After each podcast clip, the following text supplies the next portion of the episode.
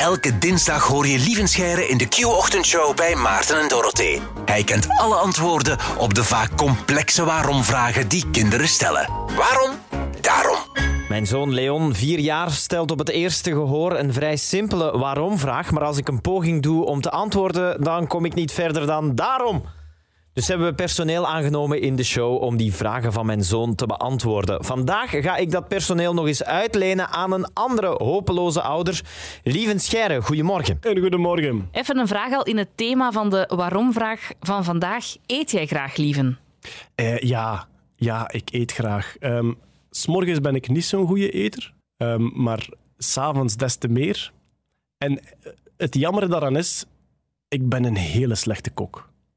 Dus Ah. als ik voor mezelf moet zorgen, kies ik meestal voor de gemakkelijkheidsoplossing. Want als ik iets moeilijk probeer, dan, dan mislukt het. Gelukkig kan mijn vrouw heel goed koken. En kan ik af en toe eens op een restaurant gaan. En daar kan ik geweldig van genieten. Ja. Kan je soms ook hangry zijn? Zo. Ik ben immens humeurig als ik honger heb.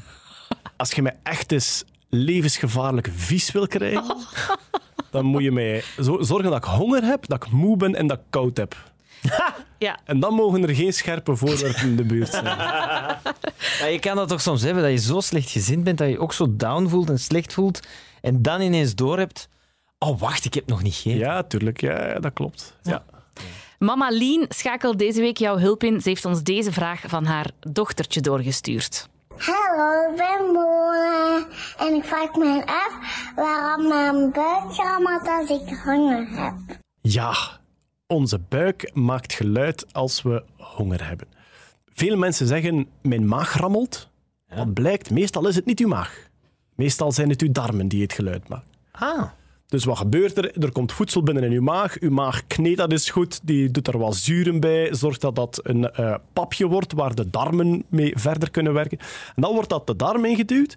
En uw darm die maakt de, ik weet niet of je het woord nog kent uit de biologieles, de peristaltische beweging. Oh ja, wacht, dat is zo het... eh, ik doe het nu met mijn handen, klopt dat? Zo de... Ja, eh, die, je hebt een lange tube en op één plek in die tube eh, trekt die een beetje samen. Ja. Die spieren van, van, die, van die darm gaan dan één na één eigenlijk samentrekken. En die glijdt als het ware naar voren, waardoor Ja. het naar voren geduwd wordt. En zolang dat die darm vol zit met papperig voedsel, gaat alles perfect. Vanaf dat dat voedsel een beetje begint te minderen, wat gebeurt er dan? Dan komt daar ook veel vocht en vooral gassen in. Hoe komen er gassen in onze darm? Op twee verschillende manieren. Wij eten redelijk veel lucht op. Je staat er niet bij stil, maar als je praat tijdens het eten of als je drinkt tijdens het sporten, gaat er best wel wat lucht mee met je voedsel. En uiteraard de gasvorming op het einde van de darm, die kennen we allemaal. Ja. We kennen waarschijnlijk ook het voedsel waarmee we dat het Ja. beste kunnen opwekken. Ajuinen en peulvruchten. Hoe komt dat? Daar zitten vezels in die wij heel moeilijk verteren. En die vezels geraken tot op het einde van onze darm. En op het einde van onze darm wonen die bacteriën die dat gas kunnen maken. Je zou kunnen zeggen, het zijn niet mijn scheten, het zijn die van de bacteriën. Ik heb niks gedaan. Nu, die bacteriën, om dat gas te produceren, hebben die een beetje voedsel nodig. En meestal is alles al verteerd tegen dat het daar komt. Maar net dat voedsel met die vezels in zorgt ervoor dat er toch nog voedzame stoffen tot op het einde van onze darm geraken. En die bacteriën zeggen, hoera, feestmaaltje, die fretten zich vol en die zetten dat om in gas. Ja. Die darm zit dus niet meer mooi vol met een stevig papje, maar een beetje een mengeling van gas en vochten enzovoort. En natuurlijk, als je dan die peristaltische beweging maakt, dan gaat dat gas van voor naar achter heen en weer klotsen en dat maakt dat grommelende geluid. Het zijn eigenlijk luchtbelletjes die heen en weer gaan. Nu is nog altijd de vraag, waarom krijgen we dat als we honger hebben? Want als je buik vol eet, dan schiet die gezellig in gang en die darmen zijn in vorm en die geven al dat eten door. En hoe verder dat die vertering gaat, hoe rustiger dat die darmen worden. Dan denken we, oké, het is bijna voorbij tot het klaar is. En wat blijkt? Op het moment dat uw maag leeg is, worden die opeens terug heel actief. Gaan die opeens terug heel goed doorkneden. En er zijn verschillende theorieën van waarom dat is. Eén theorie zegt, ze proberen uw maag en uw darmen zo goed mogelijk leeg te maken. Want vroeger was er wel eens een langere periode zonder eten, een dag of twee dagen.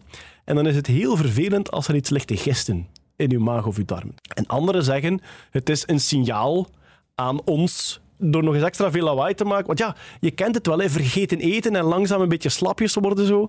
Ja, door nog eens extra lawaai te maken zou het een evolutionair voordeel kunnen zijn dat die dieren die hoorden van oei, moet iets eten, een soort wekkertje dat afgaat, dat dat daardoor is zou ook kunnen. Maar dus het gerommel zijn meestal uw darmen. Ja. Dus samengevat. Ik vraag me af waarom mijn buik rammelt als ik honger heb. Je buik rammelt als je honger hebt, omdat er in de darmen op dat moment gas en vloeistoffen zitten. En als die darmen kneden, gaat dat gas heen en weer. En dat maakt het rommelende geluid. Lieve Scheire, dankjewel. Tot volgende week. Met plezier. Dit was Waarom Daarom. Luister ook naar de andere afleveringen van deze podcast. Maarten en Dorothee hoor je elke ochtend van 6 tot 10 bij Q-Music.